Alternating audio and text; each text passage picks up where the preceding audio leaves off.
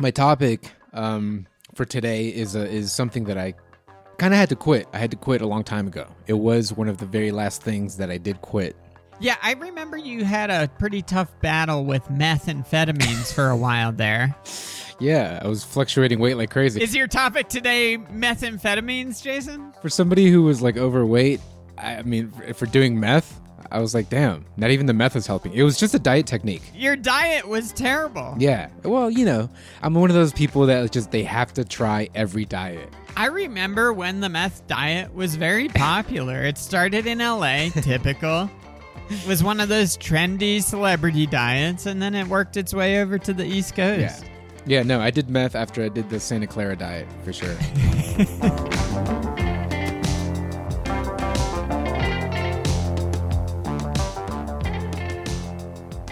Hey, everyone, and welcome to Wiki University, a podcast that dives down the rabbit hole of Wikipedia to explore the sum of all human knowledge. I'm Kyle Burseth, your host and dean of this fine institution, and as always, I'm joined by our summa cum laude, Jason Nunez. If this is your first time at WikiU, thanks for tuning in. Jason and I are comedians, and this is a podcast that combines learning and comedy, so it's for smart people and dumb people alike. In every episode, Jason and I get together over Zoom and attempt to link two very different topics across Wikipedia.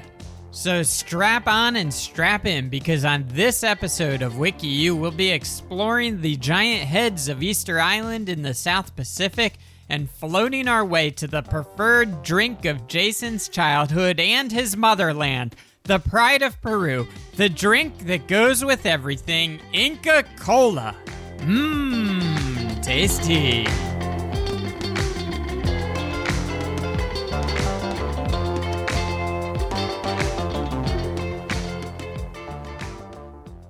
So what's your topic? Do you want to... Ooh, my topic... Oh, it's methamphetamine. My topic... But I mean, if you vaporize methamphetamines and make it into like some sort of like liquid, it kind of looks like it, I suppose.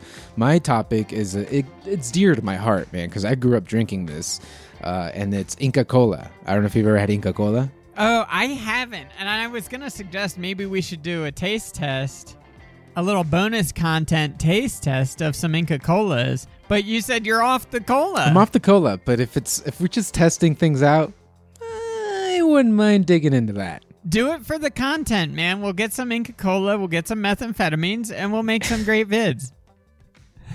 Ooh, put them both together. I'll definitely be addicted to something if I could do both of those.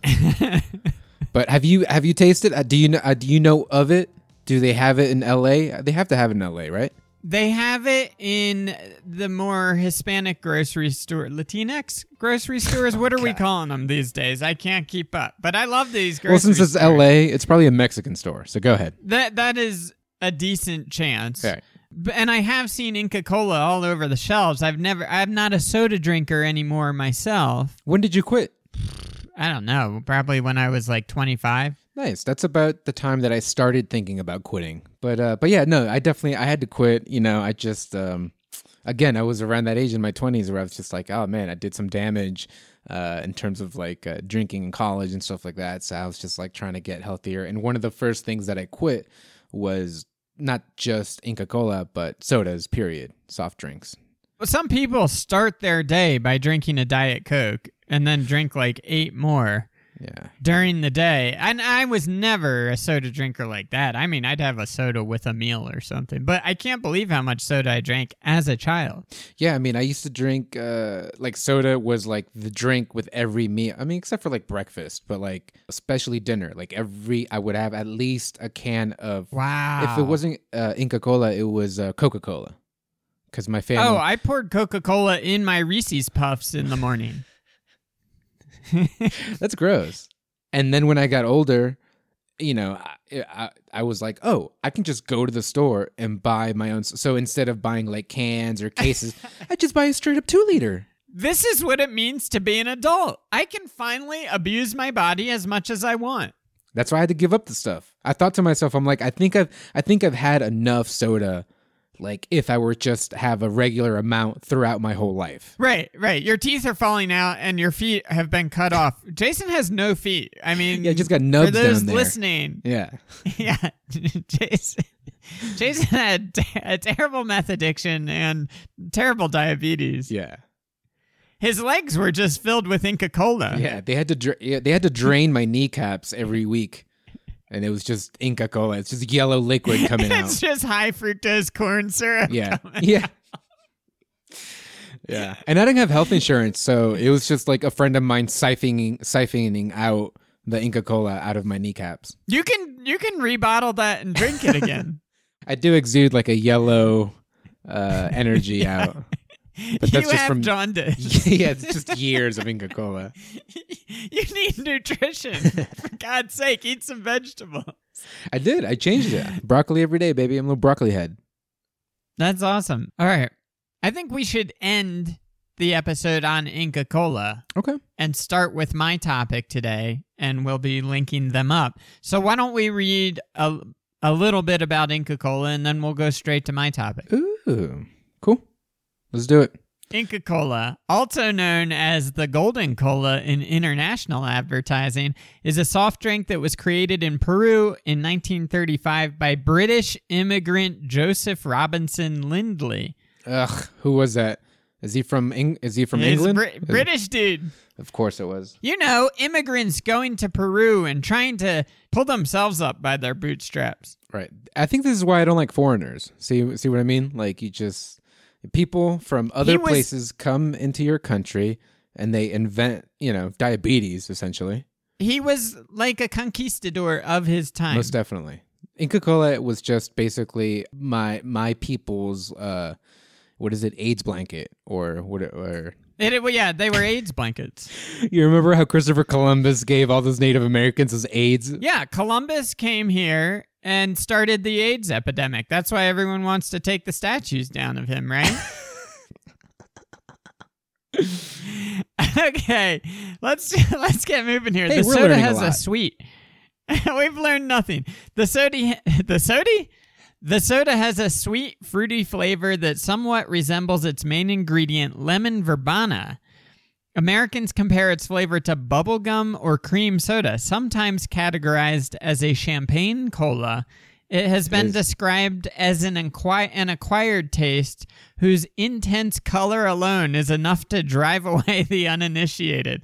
There's that golden. Hell yeah. It looks like pee.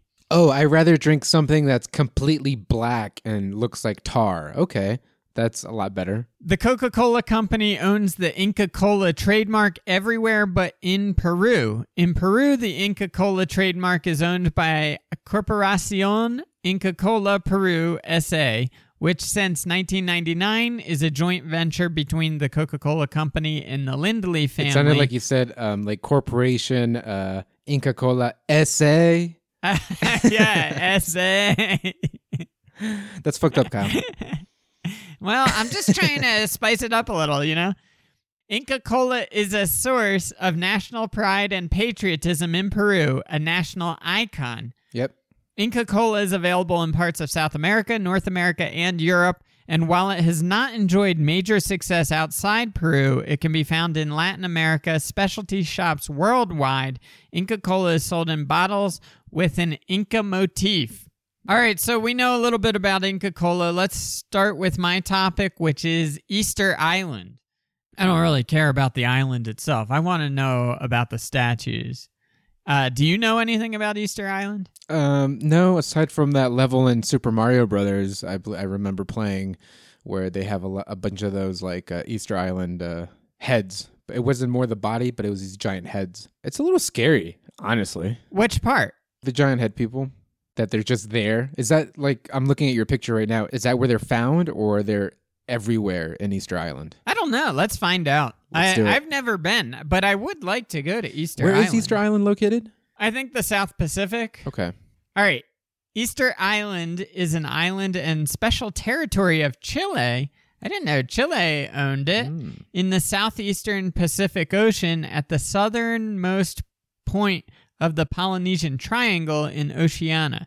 Easter Island is most famous for its nearly 1,000 extant monumental statues called Moai, created by the early Rapa Nui people. In 1995, UNESCO named Easter Island a World Heritage Site, with much of the island protected by the Rapa Nui National Park. We covered the UNESCO World Heritage Sites in the past on the podcast. So wait, it's not just one island, it's a bunch of islands? So what do you mean? Or like the region? No, it's one island. Easter Island is one of the most remote inhabited islands in the world. The nearest inhabited land... Wait, so it's not inhabited? Makes it even more creepy. It is believed that Easter Island's Polynesian inhabitants arrived on Easter Island sometime near 1200. It doesn't say BC or AD. I think it's probably AD. Yeah, that's my guess. They created a thriving and industrious culture as evidenced by the island's numerous enormous stone moai and other artifacts. However, land clearing for cultivation and the introduction of the Polynesian rat led to gradual deforestation. By the time of European arrival in 1722, the island's population was estimated to be 2,000 to 3,000. Little liberal arts college they got going. European diseases, Peruvian slave raiding. Whoa, Jason. Peruvian slave raiding? That's pretty fucked up. Every time you talk about Peruvians, you guys are always on the right side of history. Yeah, no, we still are. Okay, well, the Peruvian slave raiding expeditions in the 1860s and emigration to other islands, such as Tahiti, further depleted the population, reducing it to a low of 111 native inhabitants in 1877. All right, okay, let me understand. So you're saying just because my people have been enslaved means we wouldn't be able to enslave other people? Is that what you're saying? What the fuck, dude? I'm sorry, I hate. So you're saying that we're not capable, that our brains, no. Peruvian brains, aren't big enough to wrap our heads around enslavement. That is what I'm saying. That's what I'm saying. Pretty fucked up. You gave me the impression that Peruvians were such a great people that they would not partake in slavery. I never said that. First off, they are great people, and second off, you're implying that we wouldn't be capable of doing the enslavement. No, if there's anything I know about Peruvians, they're sneaky and they're very capable of enslaving people. All right, I think we're closer on the same page, so yeah. Okay, thank you. All right, I'm going to Moai or Maui. Moai? So the spelling is M-O-A-I. Moai. I don't know the correct pronunciation. All right, they're monolithic human figures carved by the Rapa Nui people on Easter Island in eastern Polynesia between the years of 1250 and 1500. Nearly half are still at Rano Raraku, the main Moai quarry, but hundreds were transported from there and set on stone platforms called Ahu around the island's perimeter. Almost all Moai have overly large heads, 3/8 the size of the whole statue. The Moai are chiefly... So the statues are called Moais? Yeah, the statues are called Moai. And does it say who moved them? You were saying like they were shifted to go around the perimeter? Was that like... So let's see. I went to history. The statues were carved by the Polynesian colonies. In addition to representing deceased ancestors, the Moai, once they were erected on Ahu, may have also been regarded as the embodiment of powerful living or former chiefs. Mm. The larger the statue placed upon an Ahu, the more mana the chief who commissioned it had. I don't know what mana is. This is like, I don't know. I assume power. So transportation. Maybe this has an answer to your question. This is under transportation of the statues. Since the island was largely treeless by the time the Europeans first visited, the movement of the statues was a mystery for a long time. Pollen analysis has now established that the island was almost totally forested until 1200 AD. The tree pollen disappeared from the record by 1650. It is not known exactly how the Moai were moved across the island. Earlier researchers assumed that the process almost certainly required human energy, ropes, and possibly wooden sledges and or rollers, as well as leveled tracks across the island. We kind of covered this in Stonehenge, and I don't know that they knew how they moved them then. Right. Another theory suggests that the Moai were placed on top of logs and were rolled to their destinations. If that theory is correct, it would take 50 to 150 people to move the Moai. The most recent study, The most recent study demonstrates from the evidence in the archaeological record that the statues were harnessed with ropes from two sides and made to walk by tilting them from side to side while pulling forward. So can you imagine a bunch of these statues walking across? Dude, that's literally how I move shit that's too heavy. Like, and I don't, yeah, like I don't, a dresser? Yeah, I don't have anybody else to help me. Like, I'll just do that. I'll walk it. I can totally see that doing. And so they're like, I don't think it would take that many people. The way they were saying, like 50 to whatever. I'm just saying, I feel like these natives would be a lot more built than what we think. You know what I mean? Like, they're out in the wilderness. They got to survive. Like, they were lifting heavy shit. Here's a general description of, like, how big they are. The production and transportation of the more than 900 statues is considered a remarkable creative and physical feat. The tallest Moai erected, called Paro, was almost 33 feet high and weighed 82 tons. To give you a sense, I think a Honda Civic is about a ton. You know, I've pushed a Honda Civic by myself. I was just about to say, you see these strongman competitions, they're pulling 18-wheelers by their teeth. Yeah, you get 150 people my size even. We can push 82 Honda Civics. That'd be a sight to see, baby. One unfinished sculpture, if completed, would have been approximately 69 feet tall with a weight of 145 to 165 tons. The Moai were toppled in the late 18th century and 19th century, possibly as a result of European contact or tribal wars. The human figurines would be outlined in the rock wall first, then chipped away until only the image was left. The overlarge heads have heavy brows and elongated noses with a distinctive fishhook-shaped curl of the nostrils. The lips protrude at a thin pout. Like the nose, the ears are elongated and oblong in form. The jawlines stand out against the truncated neck. The torsos are heavy, and sometimes the clavicles are subtly outlined in stone. Ooh, I like the nuance. The arms are carved in bas relief and rest against the body in various positions, hands and long, slender fingers resting along the crests of the hips, meeting the loincloth with the thumb, sometimes pointing towards the navel. That was the first, the V pointing to their dick. These tribesmen, they were like, the V's important. That's going to get a lot of likes. Yeah. They wanted the D'Angelo. Ride me like a pony or whatever that is. You're talking about pony, like that's by fucking Genuine, you idiot. All right, well, I bet Genuine had those V's too, idiot. You know, the statues they do. I can't see it from this picture, but they all look like they have like their hands in their pockets, actually. Well, many archaeologists suggest that the statues. This is under symbolism. Many archaeologists suggest. Statues were thus symbols of authority and power, both religious and political, but they were not only symbols. To the people who erected and used them, they were actual repositories of sacred spirit. Carved stone and wooden objects in ancient Polynesian religions, when properly fashioned and ritually prepared, were believed to be charged by a magical spiritual essence called mana. There's the mana. Archaeologists believe the statues were a representation of the ancient Polynesians' ancestors. Okay, let's move on to a different topic here. How quickly do you want to finish?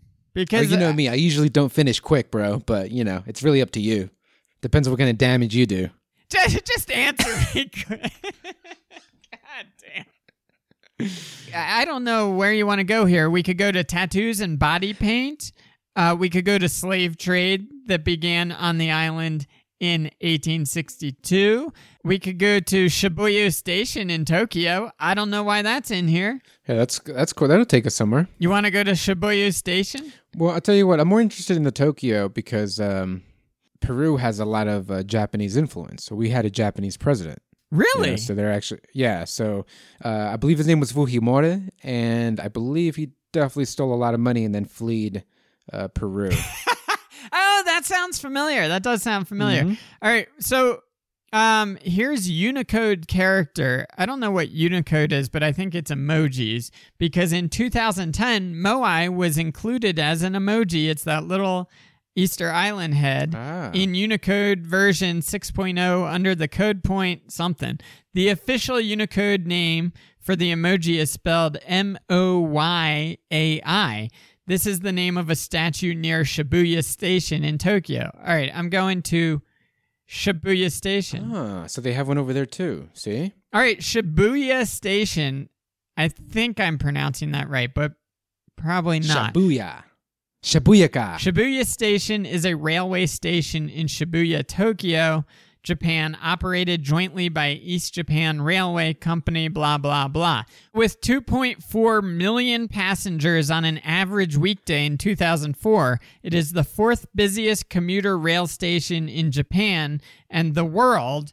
So Japan's the busiest place ever, I guess, yeah, handling a large amount of commuter traffic between the city center and suburbs to the south and west. There's something to be said for that, for them being so busy. They're like 10 years ahead of us. Everyone's like, yeah, let's do it. Let's go. Let's move.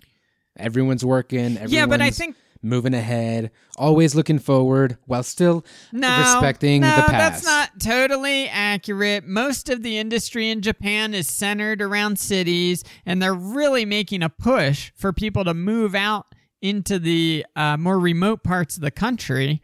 And they're even paying people to live in those areas, Jayhan. Ooh, would they pay somebody out of the country to move in there or no? They are, and they were. Really? But you have to live there for like 10 years or something. Meaning like you have to live there for 10 years and then they'll pay you? I mean, I might be talking out of my ass here, but I believe there is some requirement that you got to be there doing work in that area. Like you can't just buy a house there and then be living in the U.S. Right. The Japanese won't stand for it. They'll make you perform a seppuku. A seppuku. On March 1st, 1885, Shibuya Station first opened as a stop on the Shinagawa Line, a predecessor of the present-day Yamanote Line. Here's some interesting history. In 1946, the infamous Shibuya incident, a gang fight involving hundreds of people, occurred in front of the station. Damn. I'm going there. Here's the Shibuya incident. And you said in our previous episode that everything that is a historical event is an incident. Yeah, I did say that. That's my words. Your words, not mine. Yeah. The Shibuya incident was a violent confrontation which occurred on June 1946 between rival gangs near Shibuya Station in Tokyo, Japan. The years after World War II saw Japan as a defeated nation, and the Japanese people had to improvise. They all took classes at Upright Citizens Brigade. The UCB at Shibuya. Yeah, exactly. Because of COVID, they had to close down the Shibuya UCB school. It was a sad day. Yeah. Amy Poehler, she should have put a little more money into it. Yeah, a couple more yens. But a lot of people don't know, but Amy Poehler hates Japanese people. Yeah, that's a fact. Have you ever seen any Asians on Parks and Rec? I don't think so. Aziz Ansari? That doesn't count. I mean real Asians. Okay, in the chaos of the post-war recovery, large and very lucrative black markets opened throughout Japan. Various gangs fought for control over them. One major import on the black market was Inca soda. Get out of here. Are you serious? No, because you couldn't even... Inca Kola, you idiot. How do you forget the cola part? All right. Fuck. There were also many non-Japanese third nationals in post-war Japan. These quote-unquote third nationals, or third country people, were former subjects of the Empire of Japan whose citizenship was then transferred to other countries like China and Korea. The Shibuya incident involved former Japanese citizens from the Japanese provinces of Formosa, now called Taiwan, fighting against native Japanese Yakuza gangs. After the fight, the Chinese nationalist government stepped forward to defend the Formosans. Wow. I'm going to go down to the black markets. This is a pretty long article for one incident. Hey, man. I'm sure that incident changed a lot in Japan, so. Okay, this is post-war Japan. The air raids on Japan. Which war? You don't really hear about post-World War II Japan, which I've never really read too much about or heard too much about. It's kind of like we dropped the bombs, and then it was like, hey, war's over. Yeah, they don't go into that in a U.S. American history class that everyone takes. No, they do not. All right. This is post-war Japan. This is what led up to the Shibuya incident. The air raids on Japan left millions displaced in urban centers, and food shortages created by bad harvests and the demands of war worsened when the importation of food from Korea, Taiwan, and China ceased. Over 5.1 million Japanese returned to Japan during the 15 months following October 1st, 1945. Alcohol and drug abuse became major problems. Deep exhaustion, declining morale, and despair was so widespread that it was termed the Kyodatsu condition, which means state of lethargy. Inflation was rampant, and many people turned to the black market for even the most basic goods. So here's the black markets. The black markets were among the first economic entities to spring up after the defeat of Japan. People who were desperate for food and basic necessities turned to the black market with its inflated prices, as the official lines of supply and stores had either been destroyed or had nothing to sell. 4 days after the surrender of Japan on August 14th, 1945, the Ozu gang placed an ad in newspapers asking for factory owners who up to that point only sold to the military to come to the gang headquarters and discuss distribution of their products. Hell yeah. Come to our headquarters. Bring some toilet paper. Bring some soaps. Bring some food. Whatever you got, we'll take it. I mean, yeah, dude, I'd also join a gang too. If I can't go to my local Giant and get me some nitro, or my Starbucks and get me some nitro cold brew, hand me an AK-47. Let me join up on that gang. I gotta get my nitro. Well, you would have joined the Ozu gang in Tokyo, which created a large market near the station by September 1945 and had an enormous sign with 117 100-watt light bulbs advertising its location. It was so bright that it could be seen from several miles away. Profits were huge, and the vendors, who were known as quote-unquote peanuts, earned as much as 50 yen a day. By comparison, teachers were paid monthly salaries of 300 yen. Other gangs followed suit, and all over Japan, open-air markets sprang up. About 30% of those working in the markets were third-country people, so they weren't even the Japanese. So, of course, you got all these gangs. Here we go. We got a turf war. With vast amounts of money to be made and simmering racist undercurrents, fighting for control of the markets were probably inevitable. In June 1946, fights broke out between the Formosan gangs, that's the Taiwanese, and the Japanese Yakuza group. Outside the Shibuya police station, over 1,000 Matsuba members, which was the Yakuza, fought hundreds of Formosan gang members with clubs, metal pipes, and some small firearms. 7 Formosans were killed. That's actually not that many when it's 1,000 versus hundreds. Right. And 34 were wounded. This sounds like the most polite gang fight ever. Well, they were decked out in samurai armor, and that's hard to. Yeah, maybe it was karate based. All right, I didn't say that. Samurai and karate, very different. Very different, Kyle. All right, so let me brownsplain something to you. Yes. No, that's it. It's different. Oh, that's it. You're done. Well, the Japanese police suffered casualties too. 1 policeman was killed and another injured. The Japanese public were outraged by the chaos and blamed the non-Japanese Asians and the incompetence of the Japanese police. Tensions between the Korean and Formosan communities mounted. More than 40 Formosans were arrested in connection with the incidents, but their cases were quickly taken up by the Chinese component of Allied Command in Tokyo. It sounds like the Chinese were controlling Tokyo post-World War II. The men were given a very public trial, and the Japanese government was also forced to put the Tokyo policemen who were involved in the incident on trial, something that was unheard of in Japan. The trial resulted in 35 convictions. Sentences were either hard labor or deportation. The trial put a spotlight on the Chinese population in Japan. The Chinese used their influence in Allied command to grant special statues. So you're saying during that time, even the Japanese couldn't tell that there were that many Chinese people in Japan? I don't know that it was so apparent that there were so many Chinese people in Japan, so much as the Chinese were using their influence. And the government, that is, right? Correct? The Chinese government. Right. They gave special status to ethnic Chinese and gave them special rights, including extra rations, a privilege that was not granted to ethnic Koreans. You mean ethnic Japanese? No, ethnic Koreans. I guess there were a lot of Koreans there after the war as well. But it sounds like the Japanese had the least amount of rights, but I don't know. We'd have to do a deeper dive into that. So that's the end of the article. We could go to this dude in the fictional novelization of a real-life serial killer, Yoshio Kodaira. Or we could also go to black markets. I bet there's Peruvian black markets.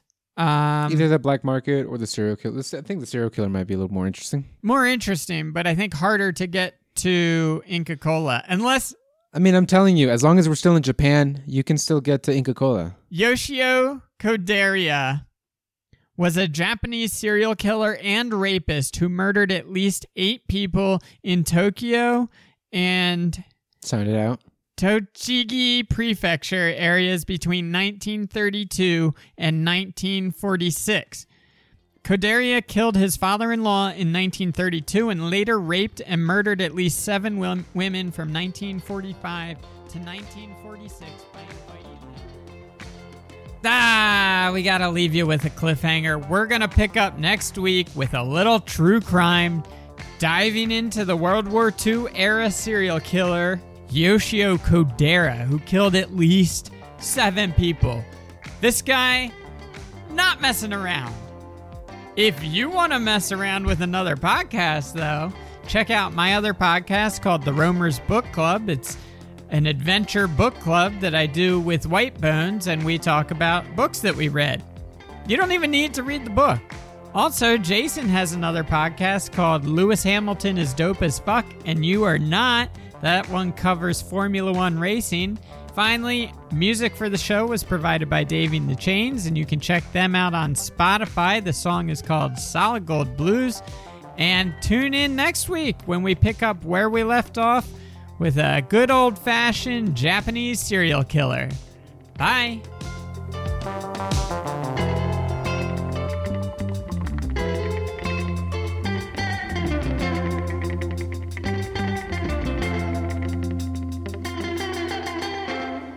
Ooh, that's milky. And beans.